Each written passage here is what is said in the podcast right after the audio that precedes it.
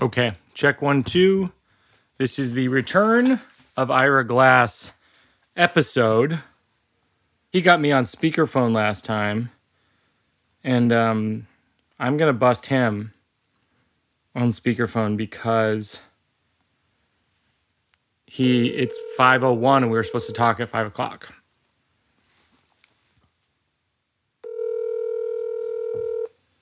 Big Z, let me call you back. Okay, when? Okay, bye. Bye. All right. So that was a failed attempt. He did pick up. However, he immediately said, I will call you back. To be clear, I said when he hung up. And that is our friendship in a nutshell.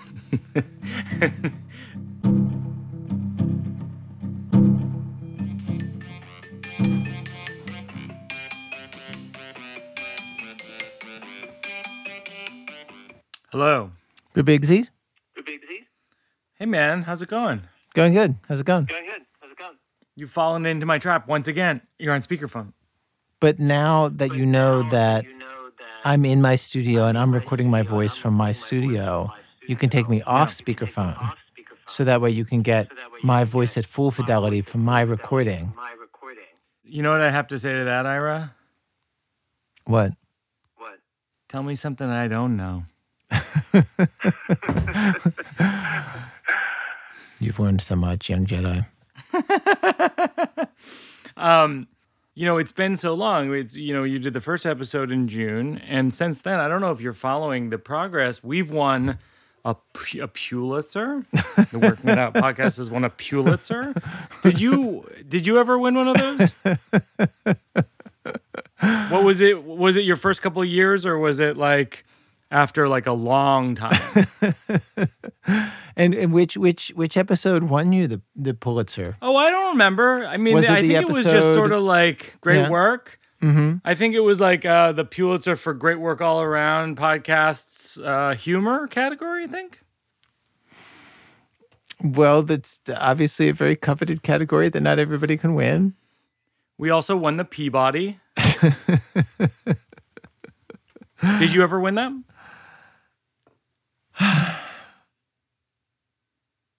We're only eight months in, Ira. So, like, think about what we could do. We've won the Pulitzer. We've won the Peabody. Um, we may win the Super Bowl. We've won several hot dog eating competitions. That that that is just that's an incredible string of achievements. That's that's I I feel I feel um I I, I like I will I will say like like although everything you're saying right now is completely ridiculous, I I I, I it has been fun over the last few months when you and I have, have talked to hear just like what an actual podcaster you've become. Like like you and I oh, I'm had a such a nerd. you and I have had a, you and I had a phone conversation last week, and literally the content of the phone conversation was you called me up to say you guys did an edit of an episode, and then you accidentally left something in, and then you heard Yes. that, and then you had this moment of insight that not only could you take that part out, but you could take Yeah. out another seven minutes in addition. And we discussed how satisfying it is to cut 10 Yeah. minutes from a story. And and I just feel like, oh Yeah. my God, you have really you're not a comedian anymore. You've left Some would argue I never was, Ira. Some would argue I never was. Like I remember when you would have little bits on little scratches of paper, and you would Sure. go to the cellar and you'd wait for your turn, and sure. they'd yeah. let you on stage and you'd try out material. That's the past, baby. Now you're just like in the Pro Tools session with Jad Abumrad. Wow.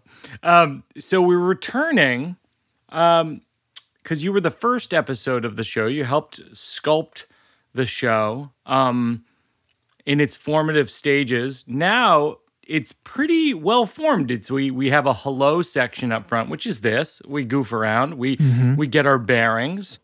We have the slow round, uh, which is uh, sort of questions from uh, childhood, childhood memories, things like that. Um, I got this from uh, Mary Karr's book, Art of Memoir, which I, I love as a question. I don't even know if you'll answer it, but I love it as a question. What do people like most and least about you? You mean in my personal life? yes. I love that pause. You mean in my personal life?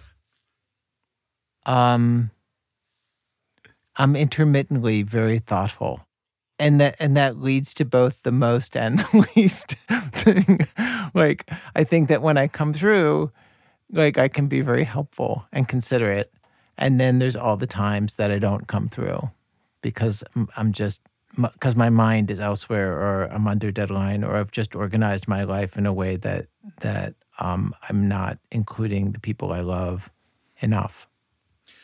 Yeah, and I, I might be just restating what you're saying, but I think that those two things are are very much interrelated. Yeah. Because uh because I would say one of the things that I like most about you is you're wildly generous creatively. Like I was pointing out to you the other day that a that a line from my girlfriend's boyfriend that's the ending, which is I I I don't believe in marriage. I still don't believe in marriage, but I believe in Jen and I've given up on the idea of being right.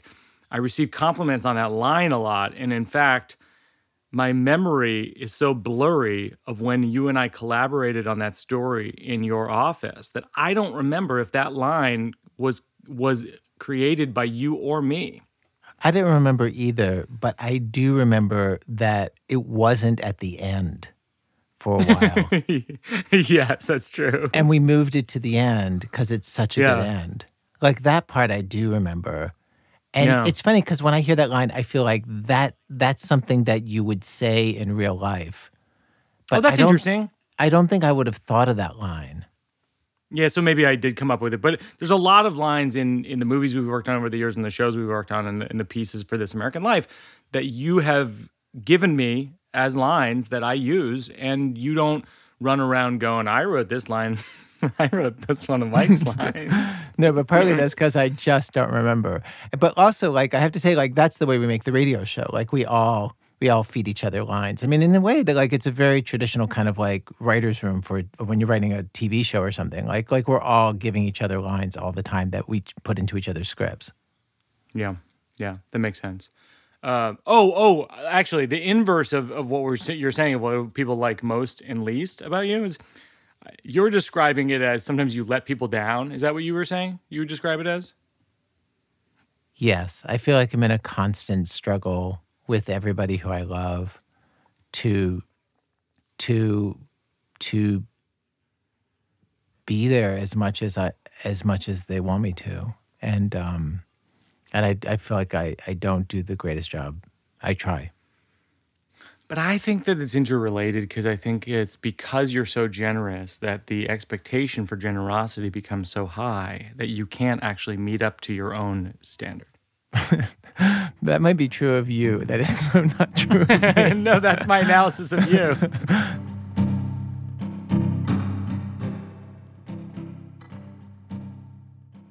Hey, friends, I want to take a moment and tell you about Bicycle Coffee Company. Uh, it's important to support uh, local uh, s- small businesses right now. This is one out of Oakland that I love. It's a family business, started in 2009, and since then they've grown and they deliver quality, sustainably farmed coffee beans, roasted fresh to order. And uh, they got light roast, medium roast, dark roast. That's what I drink. Espresso blend, decaf. They ship these big two and a half pound bags, which is what I get for a better bulk value.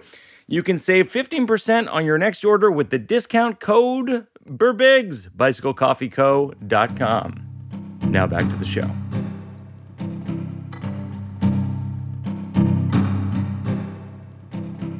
So, one of the reasons why I asked you to come back today and you so generously were willing to come back is that a lot of people, including when Jimmy Kimmel was on, was, was like, I want to, I want to hear more working it out and more sort of finished products.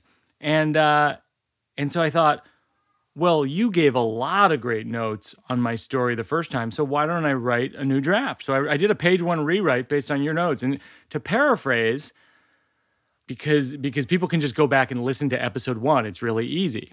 right. But the gist of your notes, and it was a really thoughtful note, uh, the macro note was the story was intended to be a part of my YMCA pool show.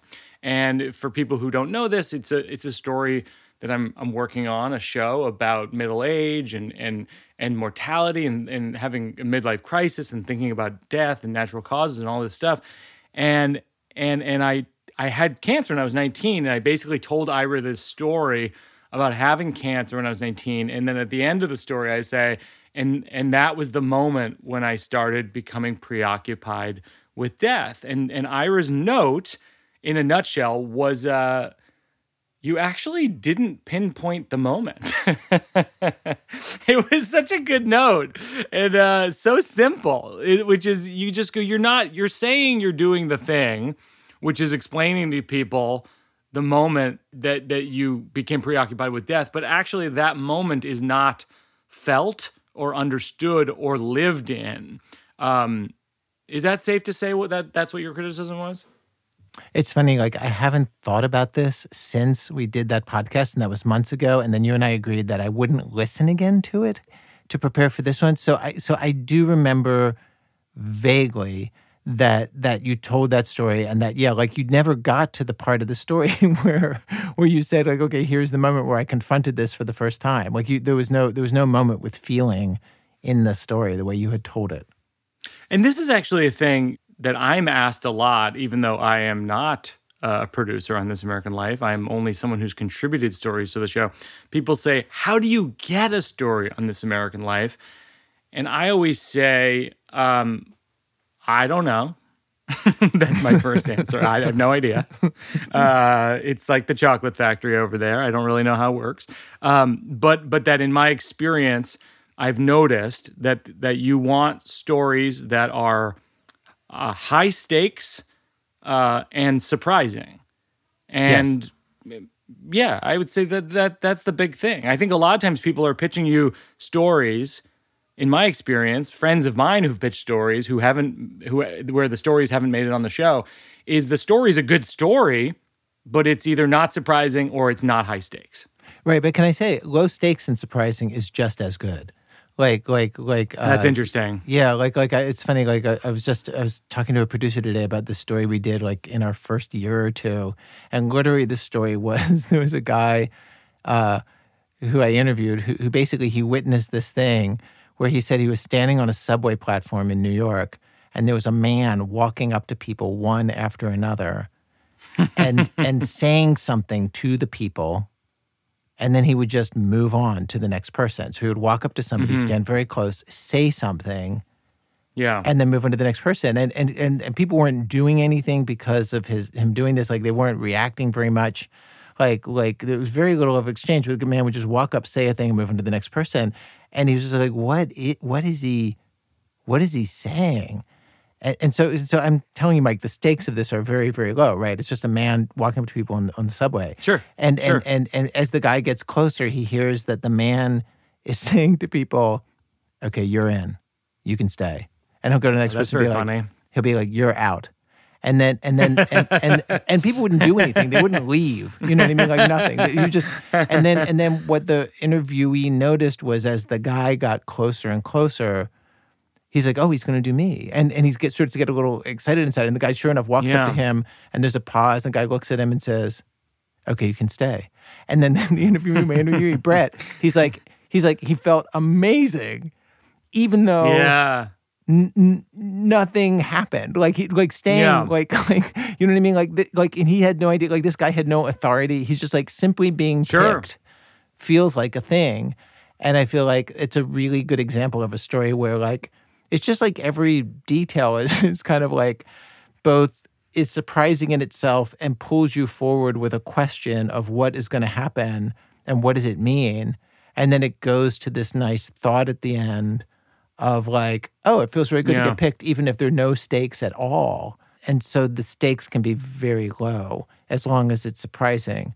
Whereas I think in comedy the rules are, are a little bit different, actually. Yeah. Like it's almost like it's almost like the punchline to the joke.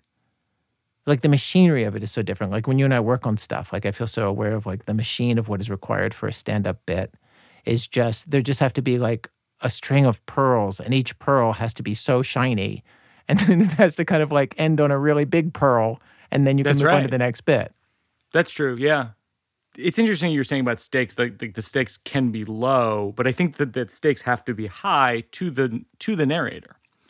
Oh, if that's a really good low, point. if they're going to be low. Yeah, there's so many movies actually built around that, right? Like like in the end, even something like like Stand by Me, there's like a dead Yes, kid, but actually what it's about that's is their friendship. Oh my gosh, that takes my breath away as an example. That's exactly right. What are the stakes of Stand by Me? I mean, I think the stakes of Stand by Me are really like about whether about like what does their friendship mean with each other, like like Yeah. in, in the end, like that's that's that's the thing that's getting. I don't know, like like they're they're on this adventure to see this to see this dead body, but but it's called Stand by Me because it's really just about like their friendship.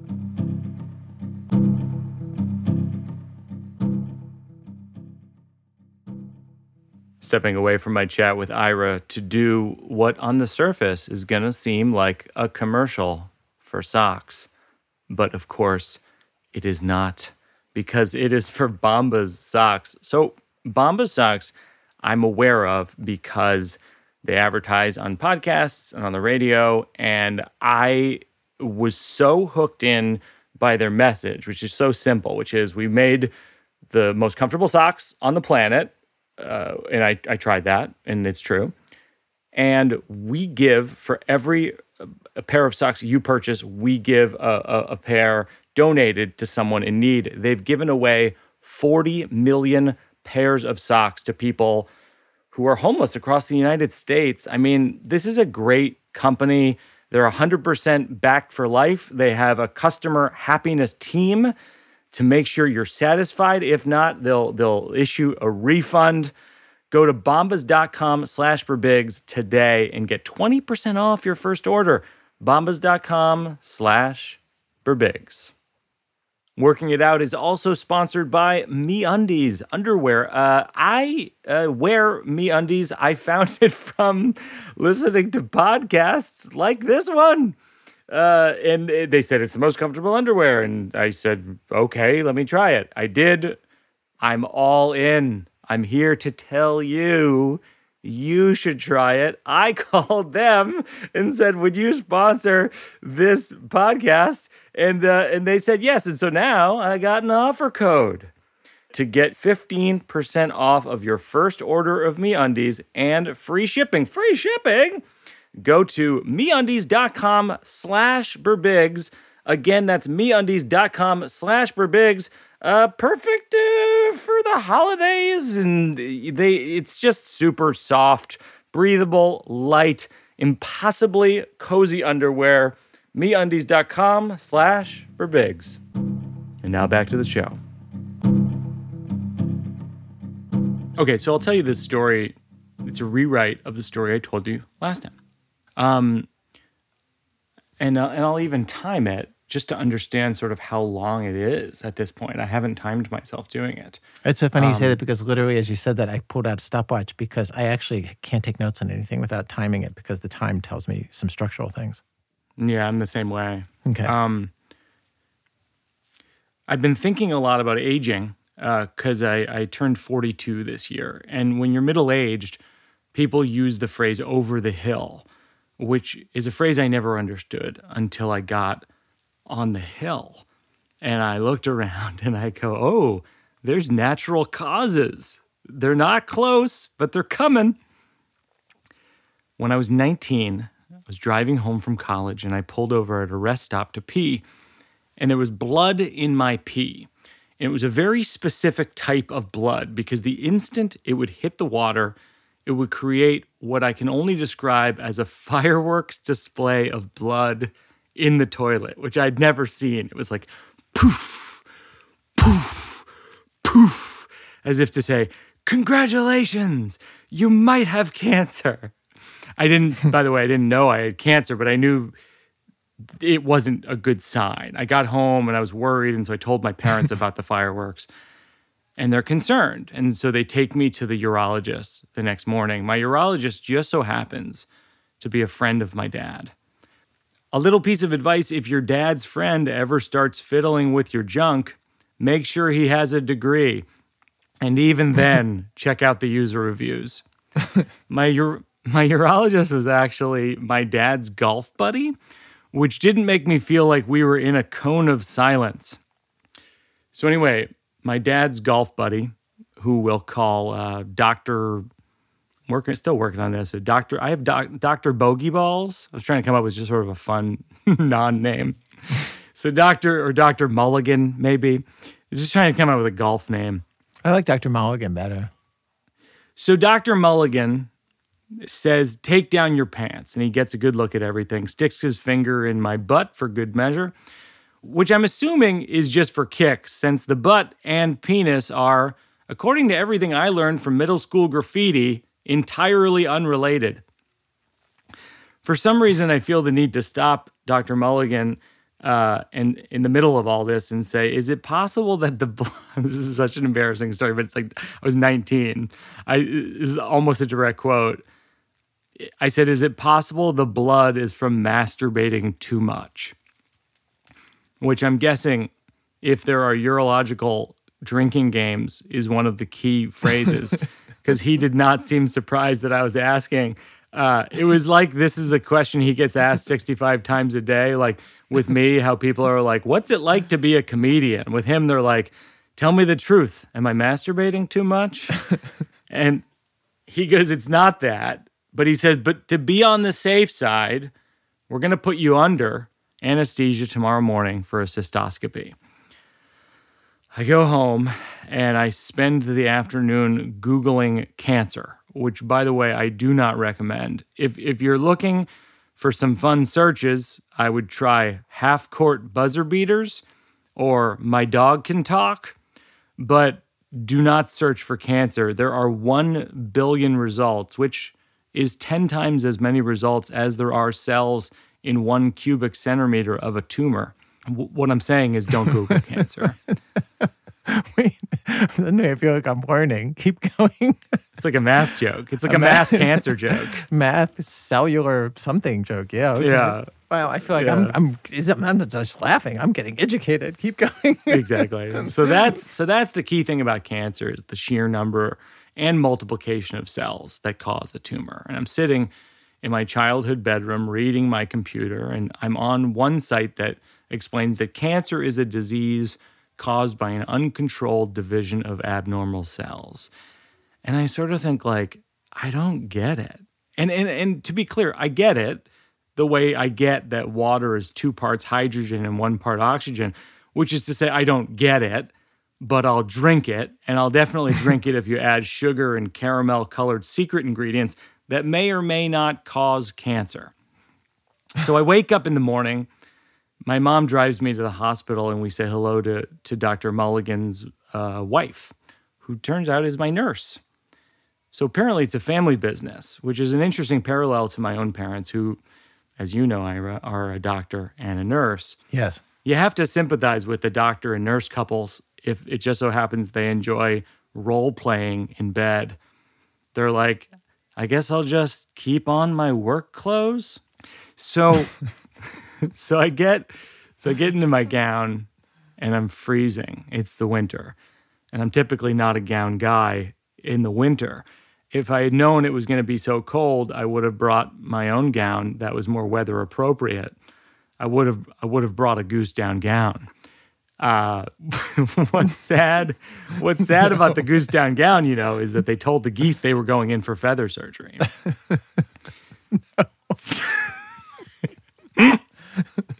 I'm glad you're laughing at that because it's so stupid. like, I almost didn't. really I almost didn't say it. I'm just like even when you got on the gown, I was like, where the fuck is this bit going? We, we, is it- we're, talk, we're going to digress and talk about the gown. Okay, fine.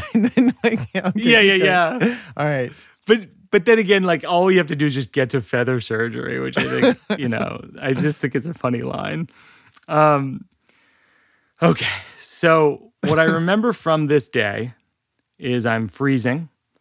Uh, the the nurse puts an IV in my vein, and I slowly fall asleep. Which I have to say, even in a hospital, pretty nice. So while I'm under uh, anesthesia, they put a scope through my penis into my bladder. uh, which is what the procedure is. They didn't sort of improvise that. And they spot what looks like it might be a tumor. So they make an executive decision to pump me with more drugs to extend this nap. And they take out what seems to be a tumor. And I wake up and I'm so high uh, that they, they, they don't even tell me what happened, really. I, I'm coming down from the drugs for a few hours. And eventually, my parents drive me home. And I'm slowly coming down. And, uh, and it was, I remember this very well. In the, in the kitchen of my parents' house, they told me about the tumor and that the biopsy would take a few days, but that I might have cancer. My mom is generally the more cheery of the two parents, and she said, I, I think it's going to be okay. And my dad did not seem as optimistic. He goes, Well, we don't know that. It was sort of a good cop, bad cop of cancer. Like my, my mom is like, We're going to get you out of here. Maybe it's good cancer. My dad kicks the door closed and is like, I'm thinking bad cancer. I don't know, but I don't know what bad cop would do. Um, a version of bad cop. So I start crying in the kitchen, like a lot, like like someone hit me in the face with a baseball bat level of crying. And my mom says, "Your dad is just upset. I think you're going to be okay." And I'm crying. I'm I feel so emotionally raw that I tell them that that Dr. Mulligan's wife, the nurse, whom I will call nurse inappropriate, said to me, Mike, when you were high, I'm going to take out nurse inappropriate because I think that that's not funny enough. Um, I'm feeling so emotionally raw that I tell them that doc, Dr. Mulligan's wife, who was a nurse, said to me, Mike, when you were high on the drugs from the surgery, you thought I was your mom. And you said to me, Mom, I love you.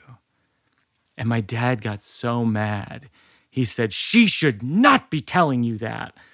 Not only does my dad not say, I love you, but he's very discouraging of other people relaying it. So I walk back up to my bedroom, and days later, I'm diagnosed with a malignant tumor in my bladder. But the margins were good, and they caught it early. And the doctors decided not to do chemo and radiation because their gamble was that maybe it was an anomaly. And maybe it was. Because I go in every year for a cystoscopy and it hasn't come back to this very day. But as I'm arriving on top of the hill, I've discovered a new perspective of what happened to me when I was 19, which is I was lucky. Not everyone gets blood in their pee. Blood in your pee is if you're lucky enough to have a symptom of what's going on inside your body because no one really knows what's going on inside their body at any given moment. It just as easily might not have created a fireworks display in my pee. And if there isn't a fireworks display for every event taking place inside my body, then what else is going on that is possibly preparing to attack my own body from the inside? Are there a hundred million other abnormal cells in my body rapidly dividing? I've been thinking about that at least once a week for the last 23 years. I'm 42 years old and the cancer hasn't come back, but that was the week I first became preoccupied with death. Okay. Yeah, that was better. So that was that was uh, 11 minutes and 49 seconds, 50 seconds. And Yeah. um like I have line edits through it. Like just in a is there a script that I could look at as we talk about this? I don't Yeah, yeah, yeah. notes, but like Yeah. Um, so do you, I I guess my first question is is does it does it achieve the, the does it answer the question that you had about following through on the promise of explaining the moment that I started to understand my own mortality? sort of. I feel like it's almost there, but but one of the things that's strange in this is that it seems like you have three different spots where you think it's Yeah. cancer and and really like the first two don't have much feeling. Right. And then and then in the third one I feel like you could feel more if that makes sense. Sure. Like like like like like it was a little confusing like like you pee and then you then you have like a cancer joke there with the fireworks display. Yeah. and and what it create it makes it seem like okay this is where you first are scared that it's cancer you think that it's cancer but did you think it was cancer It- like like i mean not that you have to stick to what happened in real life in, in this context but like did you think it was was cancer really at that point I don't. Well, it's a really good question. When there was blood in my pee when I was driving home, you, this is similar to a question you asked last time. I don't think it's as much as I thought I had cancer. It's just like when you see a symptom that's that alarming, it's hard to think not the worst thing. You know what I mean? Like you're just thinking like, "Ugh, this is bad. Like this is really bad." i think if you keep the i think if you think then that it's cancer whatever it is the first time that you think it's cancer Yeah. it has to it has to be a thing that that like and and and then if it starts to seem like it really is cancer then then you can Yeah. double down on it um I know what you mean. I mean, this is similar to what you said last time because you were you were saying last time like well like one of the main things is that last time I said the middle age over the hill joke and then I said I had cancer when I was 19, which I changed. You were like if you if you give away that it's cancer, you're you're you're putting the audience ahead of the story yeah and and so I changed it to just when I was 19, I was driving home from college. Um, and I think what you're saying is is that you I might as well withhold when there's blood in my pee the feeling of that it might be cancer until maybe when I wake up from the from from the uh, surgery. In which case, then then I I start to sort of ruminate on how serious it could be. yeah like like there's a thing here that happens where like where like there's like congratulations you might have cancer when you pee right which is just a line for a joke and then when you leave the the doctor the first time after talking about like is it because i'm masturbating you immediately go home and spend the afternoon googling cancer but Right. again it's like you don't feel anything and Yeah, yeah, I understand. I understand. and- like in and- other and words, in a way like it- like yeah. in a way like i feel like if you're gonna google do it fucking later if you want to keep the googling jokes No, I know. Move and them. and to be clear, and Ira pointed this out in the last episode that we did, and I think it's uh, it's important to point out because it has to do with what Ira's profession is in journalism, and also my profession is as a storyteller. I, it, when Ira and I work on stories that are about my life and my memories, I am very liberal with chronology of when I felt a certain thing, when, and the convenience of of uh, of timeline in story in story. Whereas when you're telling a a, a, a, a story journalistically, you're very strict on fact checking. yes yeah we don't move around the timeline ever like no things happen in the exact order that they they happen yeah Yes. yeah no but but But anyway, so so I just want people to understand that as as I'm working on this, which is to say that like like I Ira's suggesting that there's three moments where I bring up realizing I might have cancer, and I think what you're suggesting is that if those consolidated all to the final moment of when I'm home, in other words, that my parents say this thing to me. I go upstairs. I'm Googling cancer for the first time. I don't even know what cancer is, and I have cancer. That that that moment might contain the most emotional impact to place all of that feeling uh, in that plot point. yeah like I guess, I guess i'm wondering where to locate the feeling because what happens is you do the good cop bad cop thing and then you just say like i'm crying and feeling raw but somehow Yeah. like i feel like you're describing it from the outside i'm still not getting like like when they say the word cancer to you i feel like that would the, the, the you know when they say like it'll take days and what they're going to test is do you have cancer like like up, Right. un, up until this point has the doctor told you you might have cancer No, and that's something you pointed out last time, which is that uh, it's not the doctor who tells me; it's my parents. Oddly, yeah that's fucked up but also like before the procedure did you know it might did he say and what this might be is it might be cancer yeah, I think that was in the air. I think it was in the air. Yeah, I think you need to choose your spot where you learn Yeah. this might be cancer. And I think Sure. I think I think that this is probably the best spot is they tell you you might have cancer.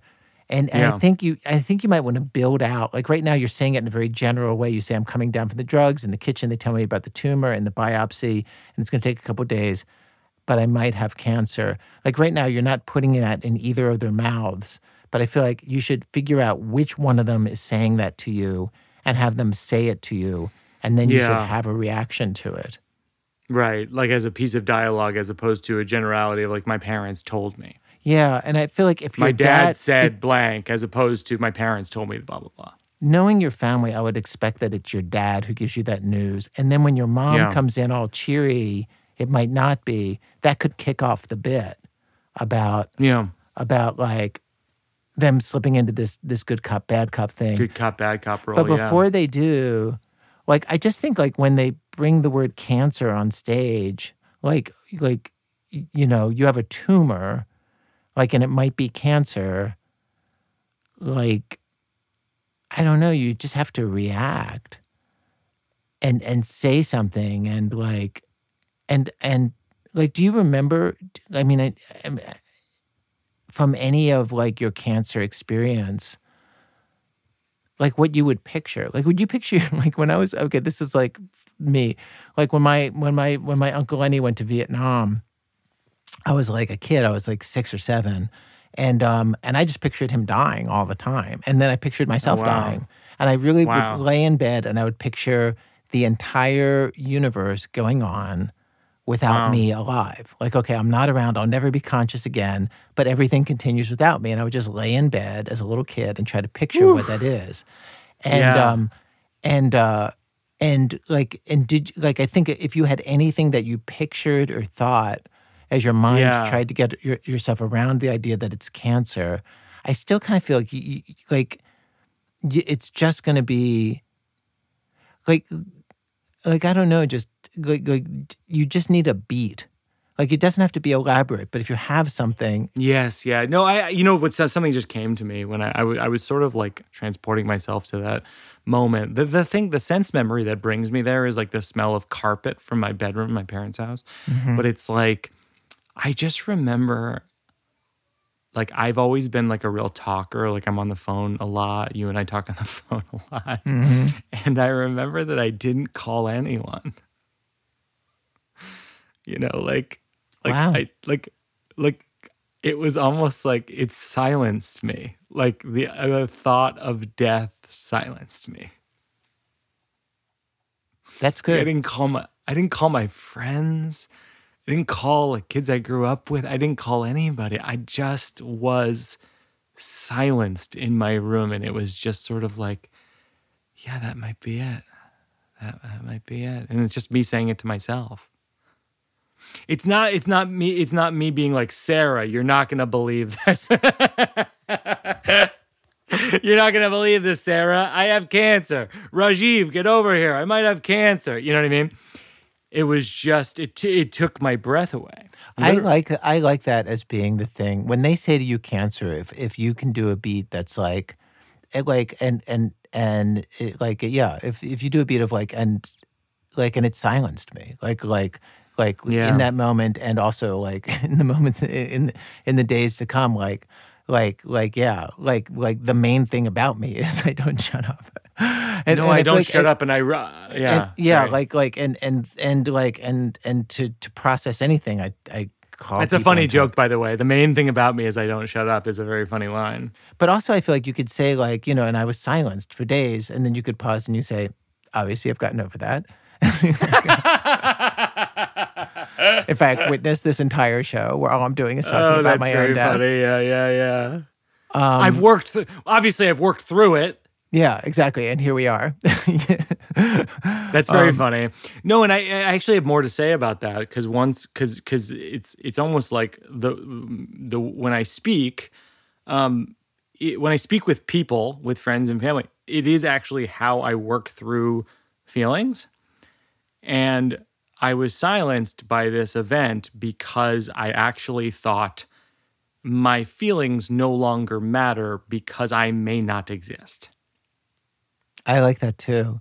And then, and then the other thing I feel like you could do is you could stage the silence on stage, which is like Yeah. as radical in a comedy show as it is on the radio to just stop and just Yeah. like let a moment which you which you've done in shows i've heard you do but like Yeah. it's always powerful and like yeah like eh, like that i could picture you figuring out some way to say like so that's what my dad says and what i Yeah. say was nothing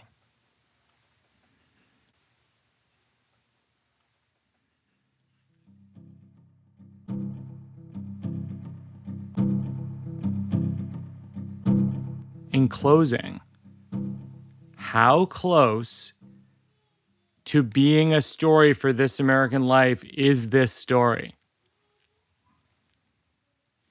halfway there Halfway there. Oh my gosh. it's, just an awful estimate. well The no margins are ter- the margins are terrible on that. well no we just got a structure but now there's like jokes to fix and do you know what i mean all the Like, work, yeah, all the work, all the work that has to be there's done. yeah. digressions to like i feel like you can have certain digressions but you can't have all of them like either you do the, Sure. the goose down thing or you don't do the golf thing or Sure, like, sure. all that's that's that's the machining of it Yeah, that seems that seems good. I, I'm up. I'm up to the challenge. i know But you, feel are. like it. But you feel like it's closer than than we were last time in June. Yeah like like mm, yeah it's getting closer yeah like now now i feel, I feel like i can see a, a thing with a beginning a middle and an end and jokes and feelings Do you feel like this will end up in my final show?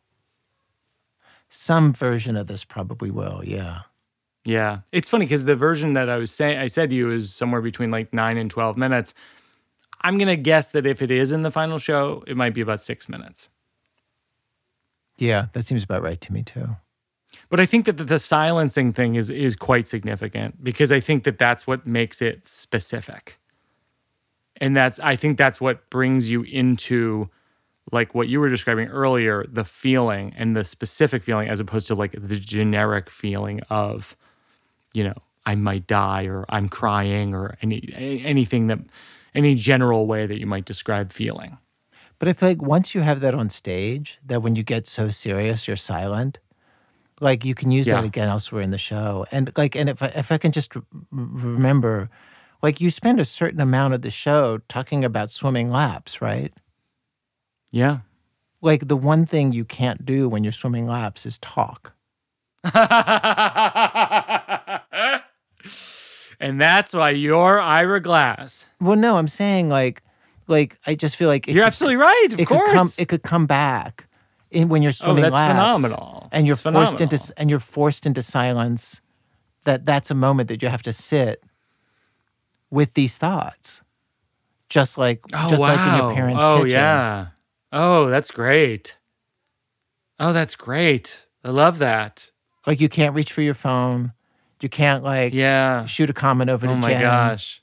Like it's the one time in your day when you literally it's impossible for you to talk and so you have to sit there and- Yeah. and and think to bring people up to speed, it's it's a one of the structural elements of the YMCA pool show is about how I as a kid I went to the YMCA pool to learn how to swim, but then from childhood on I avoided the YMCA pool actively until I was 40 years old and my doctor said because of my breathing and I had type 2 diabetes that I really should consider going back to the YMCA and swimming very seriously. And so I did. And I started regularly swimming laps. And this is what Ira's referencing. I just want to make sure people understand what we're talking about. right and, and the thing Ira, you thinking- need to understand that when the, when people are listening to things on the radio or like on a podcast, you need to bring them up to speed uh, so that they understand the context of what you're talking about. Does that make sense? Yes, thank you, thank you for the note. Good note. Um, so so yeah, like like the notion, yeah, like I think it could be very pretty actually. The notion that like for you, silence, um, like like to bind that with you're thinking about death and the fact that then you find yourself in the water swimming and it basically puts you back into that situation where you can't talk and and Yeah. and you're thinking about like basically you're swimming for your life anyway. Like you're swimming because the doctor told you you need to in order to live. Yeah. You know, I should call my mom. My mom, and just I should I call my mom and I should interview her about this incident in my life because she probably has so many great details. Like we went to visit her uh, in the backyard of, of their house recently, and and my mom said this thing that made me laugh so hard, which is, in my senior year in high school, I had been avoiding uh, my science requirement all through high school, and so I took it as a senior, and it was a class full of sophomores, and I was I was terrible. And in my senior spring, I was I was getting I think a C minus, and my parents were really worried that my college was going to revoke my acceptance, and because my grade was so bad. And so they called this is my teacher, Mr. Anderson, my chemistry teacher, and they said, "Is this going to be okay? Like, is you know, is Mike, Mike's getting a C minus? That seems really bad." And he goes, "He'll be fine. He'll be fine. He'll he'll he'll do okay on the on the final." He goes, um, "But I really like having Mike in my class because he's so willing to go up to the board and fail." he never has the right answer. Wow. He he's he he doesn't barely understand what we're talking about, but he's willing to to try and understand it. And as a result, these younger sophomores who look up to him because he's like a student leader and all this stuff, like they're like, well, if he can fail, then I can try and fail too. And he said he's like it's a very positive influence on the class itself. That's really interesting. And it's also really it's I feel like that's interesting to me in a couple of ways. First of all, number one, it's kind of insulting. It's so insulting. No, it's beyond but number, insulting. But number two, like like it just so reminds me of like what your early comedy career was like, where you would just go on stage. Early, by the way, Ira, early and late. whatever like like you know just of like uh, of just like some i mean like, yeah late in terms of just like, yeah you go up to, you go up on stage with material you have no idea if it's going to work like you think it's going to work Yeah. and then and then some of it definitely doesn't doesn't work i can i can i've, I've been there i've seen it It's trial and error. It's trial and error. I'm I'm all about it. yeah I mean, I think, and and that's why I think people liked the first episode we did of the show, and I get so much feedback on episode one where we t- try, tried a version of this story, and and then I rewrote it. I did a page one rewrite, and at the end of it, you're like, it's halfway there, and it's a page one rewrite. it's not like I tweaked a couple things, like I reconceived it, and you're like, it's halfway there. Which, by the way, I'm saying in the most positive way. So if people are listening to this, just understand that this is how many drafts of my things that Ira and I work on before they end up being a thing. Yeah that doesn't seem I, it's so funny i mean i guess i'm just yeah like it's not it's that seems so not strange to me Yeah. that we would like do get get one more kind of restructure and then you're just and yeah like it still has ways to go for sure Oh, and the one last thing is, um, and you did this last time, but the last section of the show is uh, I give to a nonprofit of your choice. So, is there is there a nonprofit that that that you do you want to support this week? Um, sure. There's there's a there's a food bank in El Paso that uh, that I read about that uh, that has these incredibly long lines, uh, and they're giving out food, and they say they're going to run out of money by the end of the year unless some sort of like other funding comes in. Um, and uh, their name, hold on. Yeah, th- th- yeah. The one I'm talking about is the El Pasoans Fighting Hunger Food Bank. Okay, so I'm going to give to them, and uh, and thank you for uh, thanks for working on this story with me. That was fun. Okay, good. Working it out, cause it's not done. We're working it out, cause there's no. So that's our episode with the great Ira Glass, Pulitzer Prize winner, multiple Peabody Award winning host and producer of This American Life, among his many other projects. He's uh, collaborated with me on the new one, uh, Don't Think Twice, uh, Sleepwalk with Me, uh, many other things. Um, one thing I want to tell you is we're doing more virtual shows. We have four more coming up uh, at the end of uh, December. So the day after Christmas, the 26th, the 27th, and the 28th. Get your tickets fast at birbigs.com because they do sell out. They've been so cool, so fun. Join us.